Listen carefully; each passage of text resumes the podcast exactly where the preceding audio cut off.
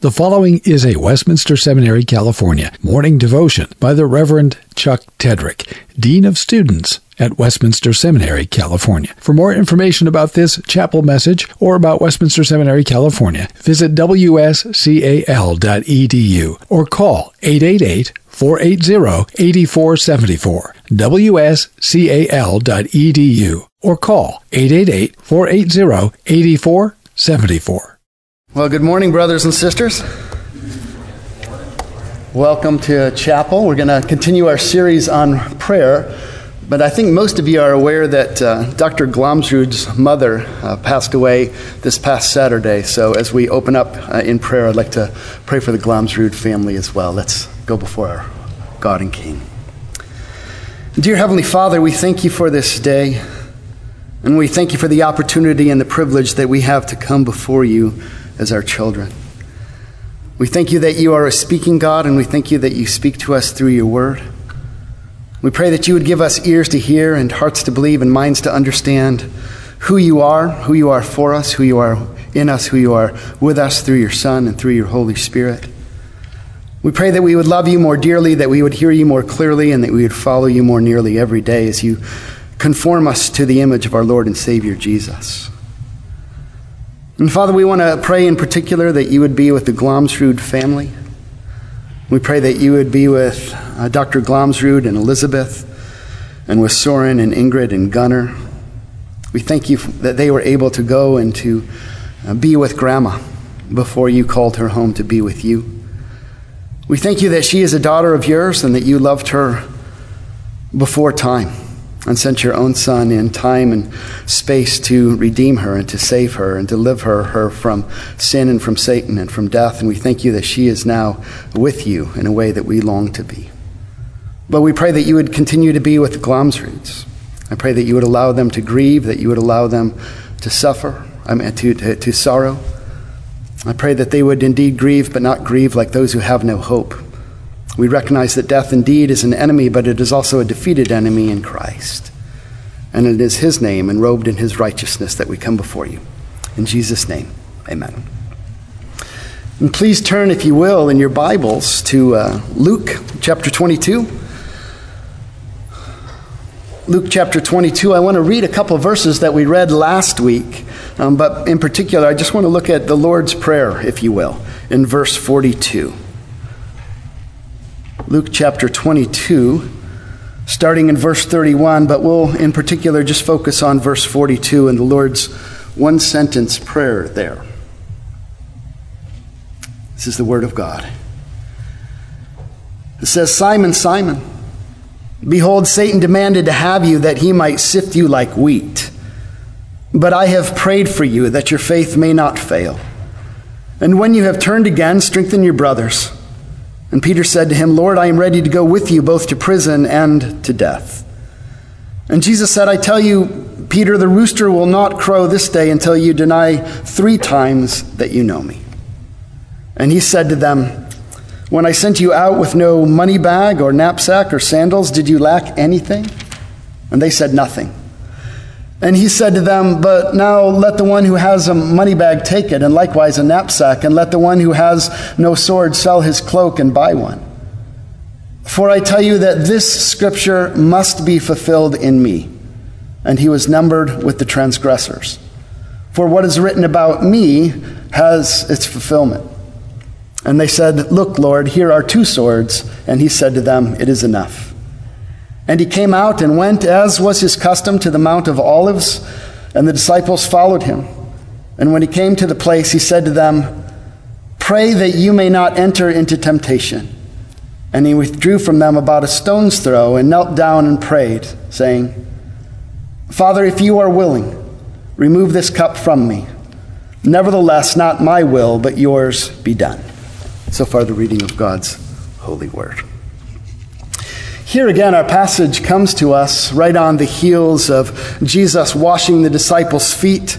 And then he participated in the last of the Old Covenant sacri- uh, ceremonies with them of the Passover and instituted the Lord's Supper. And then we looked at last week that there was an argument about which one of them was the greatest. And then Jesus predicted both Peter's falling away, but also assured him that he would not ultimately fall away. He would not ultimately go the way of Judas, and that his faith would be restored. And the reason why his faith would be restored is because Jesus himself would be interceding for him. Jesus was on the way to the cross right then to pay for him, and he would intercede for him. And then now Jesus is going on to pray. And he brings his disciples with him and encourages them and exhorts them to pray that they might not enter temptation. And it's interesting that in this passage, Jesus is the only one that prays, and Jesus is the only one who doesn't fall into temptation. There's certainly something in there for us to be dealt with in another sermon, but I want to look in particular at this prayer of our Lord's this morning in three ways. First, Jesus' relationship. Second, Jesus' request. And third, Jesus' resolve. Jesus' relationship, Jesus' request, and Jesus' resolve.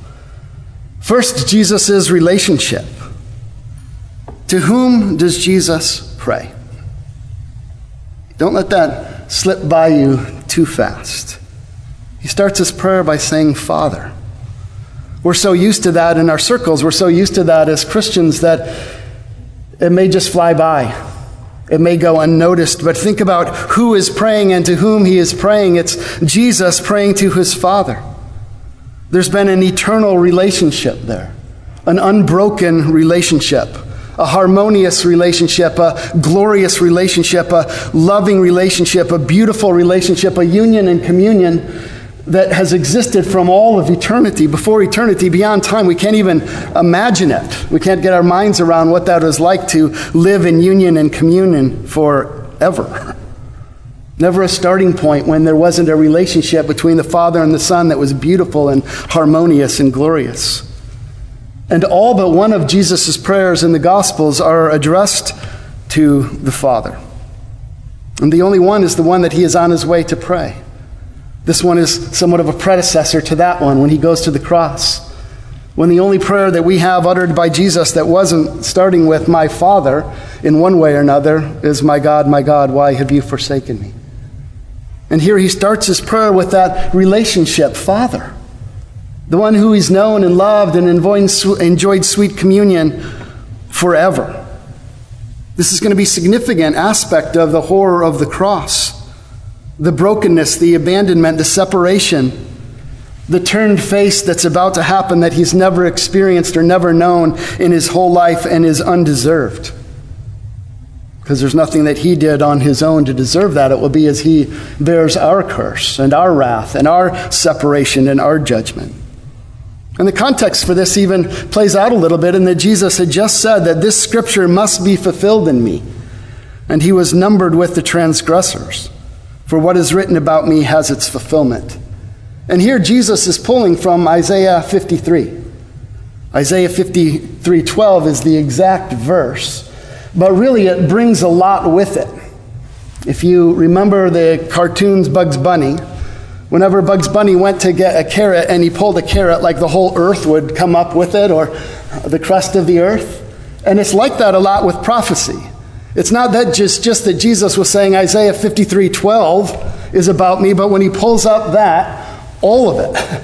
Everything that it's being talked about in that servant song is in one way pointing forward to our Lord and Savior Jesus. He's actually the fulfillment of all prophecy.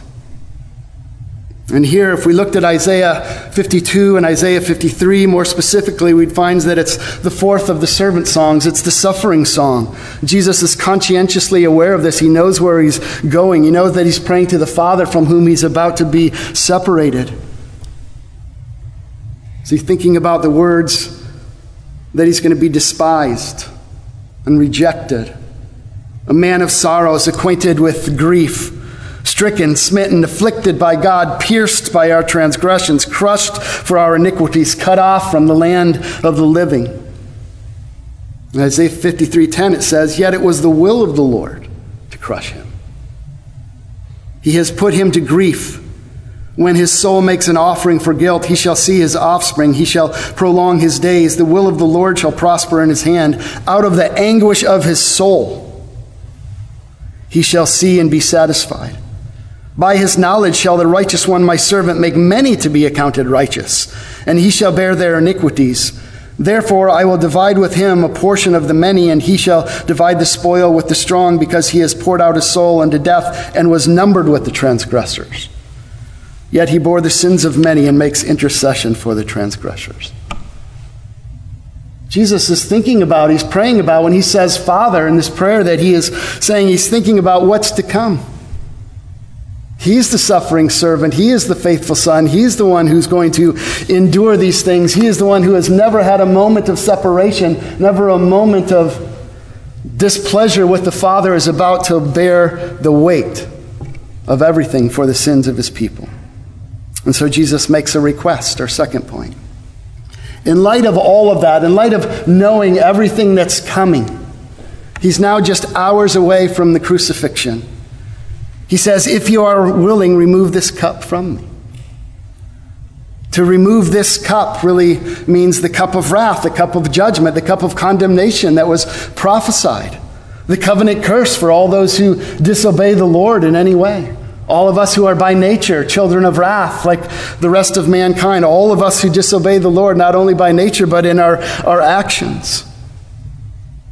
Often judgment and wrath and condemnation are brought up in the idea of a cup.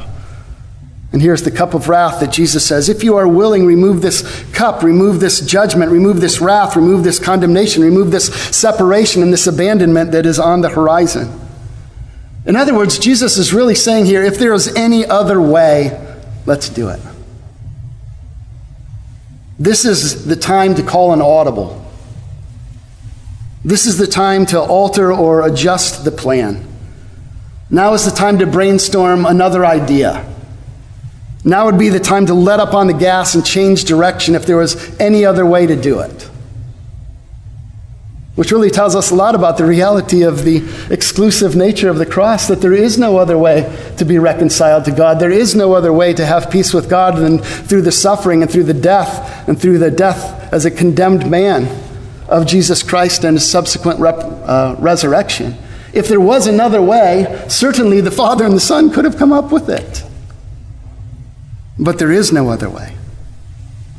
And Jesus here is asking if, if you are willing, take this cup from me. If there's another way, let's do it.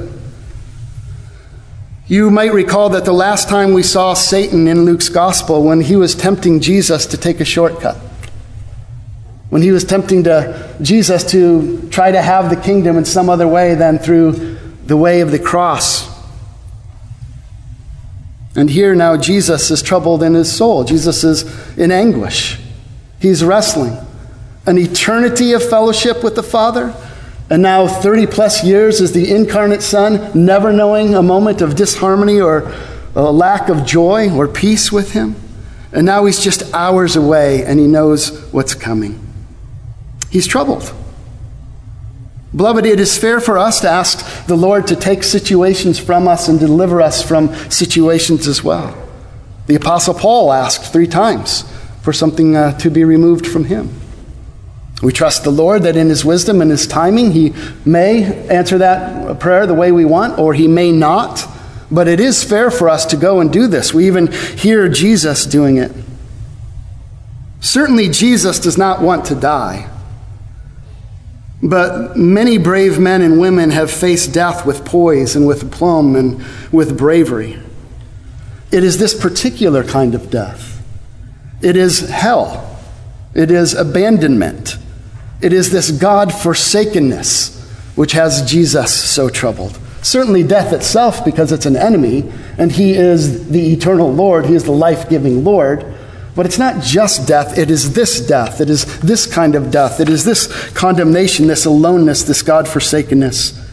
And so there's no other way, there's no other person, there's no other Savior other than Jesus. And that leads us to Jesus' resolve. So Jesus prays this prayer if there's any other way, if there's any way to take this cup from me, Father, then do it. But he says, Nevertheless, Nevertheless, not my will, but yours be done. And he says that with a wholehearted devotion. He says that not begrudging. He doesn't say that eye rolling. He says that with a wholehearted love for his Father. He says that with a wholehearted love and affection for us, a joy for us. It was for the joy that was set before him that he went to the cross? The Heidelberg Catechism, when asking, What does your will be done on earth as it is in heaven mean in the Lord's Prayer, says this. It says, Help us and all people to renounce our own wills and, without any back talk, to obey your will, for it alone is good. And help everyone carry out his office and calling as willingly and faithfully as the angels in heaven. It's countercultural to renounce our wills, isn't it? Everything in us as creatures in Adam is to grab the gusto, to do our own thing, to pursue our own will. Dietrich Bonhoeffer recognizes, right, that Jesus bids a man to come and die. Jesus says, Take up your cross and follow me. Deny yourself. Be willing to lose your life that you might find it. We're not our own. This is countercultural. I love what the Catechism says. It says, Do it without any back talk. How often do we do the will of Lord without back talk? Jesus did that his whole life. All of it. Without any back talk. In 1 Corinthians 13, when it describes love, it's really describing Jesus, isn't it? A portrait of love is the face of our Savior. Love isn't irritable, it isn't rude, it doesn't insist on its own way. And here's love in the flesh. Not my will, but thine be done. This is really the first person in the whole drama of Scripture who has always chosen, loved, and obeyed the Father, His word, and His will, isn't it? My way and not God's way started in the garden. Actually, it started before that. Satan he wanted to do his own thing, not what the Creator wanted. Adam and Eve wanted to do what they wanted and not what the Creator wanted. Cain, Babel, the flood, Sodom and Gomorrah, unbelieving Israel, on and on it goes. Jesus really here is more than an example. He is the source, He is the foundation, He is the cornerstone, He is the first fruits, the founder and finisher of our faith. He is the second Adam. where Adam reached out and took what didn't belong to him to make it his own, Jesus lays down the things that are rightly his to make us his own. Not my will, but thine be done. He's the second Adam. Adam in the first garden made a choice to do his own thing, and he ruined everybody who he represented. And Jesus, here in a garden, makes a choice not to do his own and to do the will of his Father. And with him comes our salvation. With him comes our righteousness. With him comes our imputed righteousness and obedience, as if we had done that ourselves. It's radical to even thinking, think about.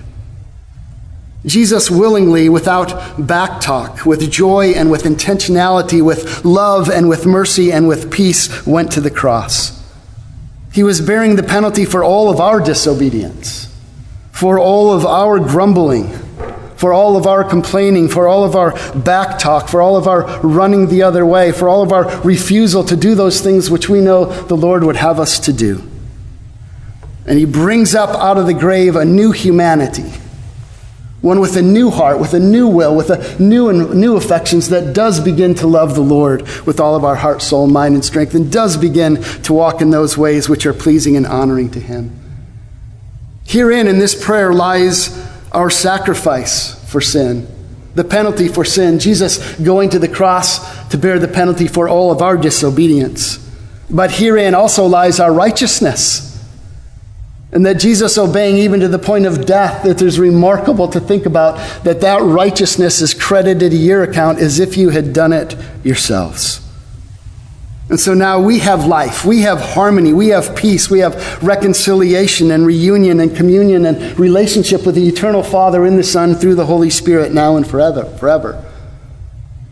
So here when Jesus started his prayer, Father, he gives us as disciples the prayer, Our Father. We can say, Our Father, knowing that we will never be abandoned. We will never be forsaken. We will never endure the punishment and the chastisement that Jesus brought. He is our Father. We have been regenerated. We have been born again. We have been adopted legally. We have been beloved from before the foundation of the world, and we are joint heirs with Jesus. It's a remarkable reality that this relationship of ours is not by nature, but by grace. That's what Dr. Baugh addressed last week in his chapel on Thursday when he did one of the great reversals of the Bible. By grace, I'm sorry, by nature, you are a child of wrath. Like the rest of mankind, you are under condemnation. But God, being rich in mercy because of the great love with which He has loved us, has caused us to be born again to a living hope. We've been raised again to a new life in Christ, and we are His now and forever. And so we can call Him our Father, knowing that He is faithful, knowing that He loves us, knowing that He is with us, that He is for us, that there's nothing in all of creation that will ever be able to separate us from His love because Jesus endured the separation for us. Jesus endured the abandonment for us. Jesus endured the wrath for us. Certainly, we have trials and tribulations. Jesus provides for that. Pray that you would not enter into temptation. And He provides us with the resources that He needs to come and do those things which He has called us and is equipping us to do. Let's pray. Dear Heavenly Father, we thank you for your electing grace that was set on us before the foundation of the world. And we thank you that you and the Son and the Holy Spirit orchestrated our salvation and then implemented it and are even now bestowing it and preserving it. We thank you that our Lord and Savior Jesus willingly came and that he laid down his life and that he endured hell for us, that he endured the abandonment, the curse, the condemnation, the judgment, the wrath. And in place of those things, we have been given hope. We have been given peace. We have been given life. We have been given adoption. We have been made joint heirs. May we live in love in light of that reality. I pray that you would be with these students, men and women, as they go about that to which you've called them this week as students here. I pray that you would help them to love and delight in your word and love and delight in your will as you conform them more and more to our glorified and risen Savior Jesus. Amen. Copyright 2020, Westminster Seminary, California. All rights reserved. You are permitted to reproduce and distribute this material in any format, provided that you do not alter the wording in any way and that you do not charge a fee beyond the cost of reproduction. For web posting, a link to this document on our website is preferred.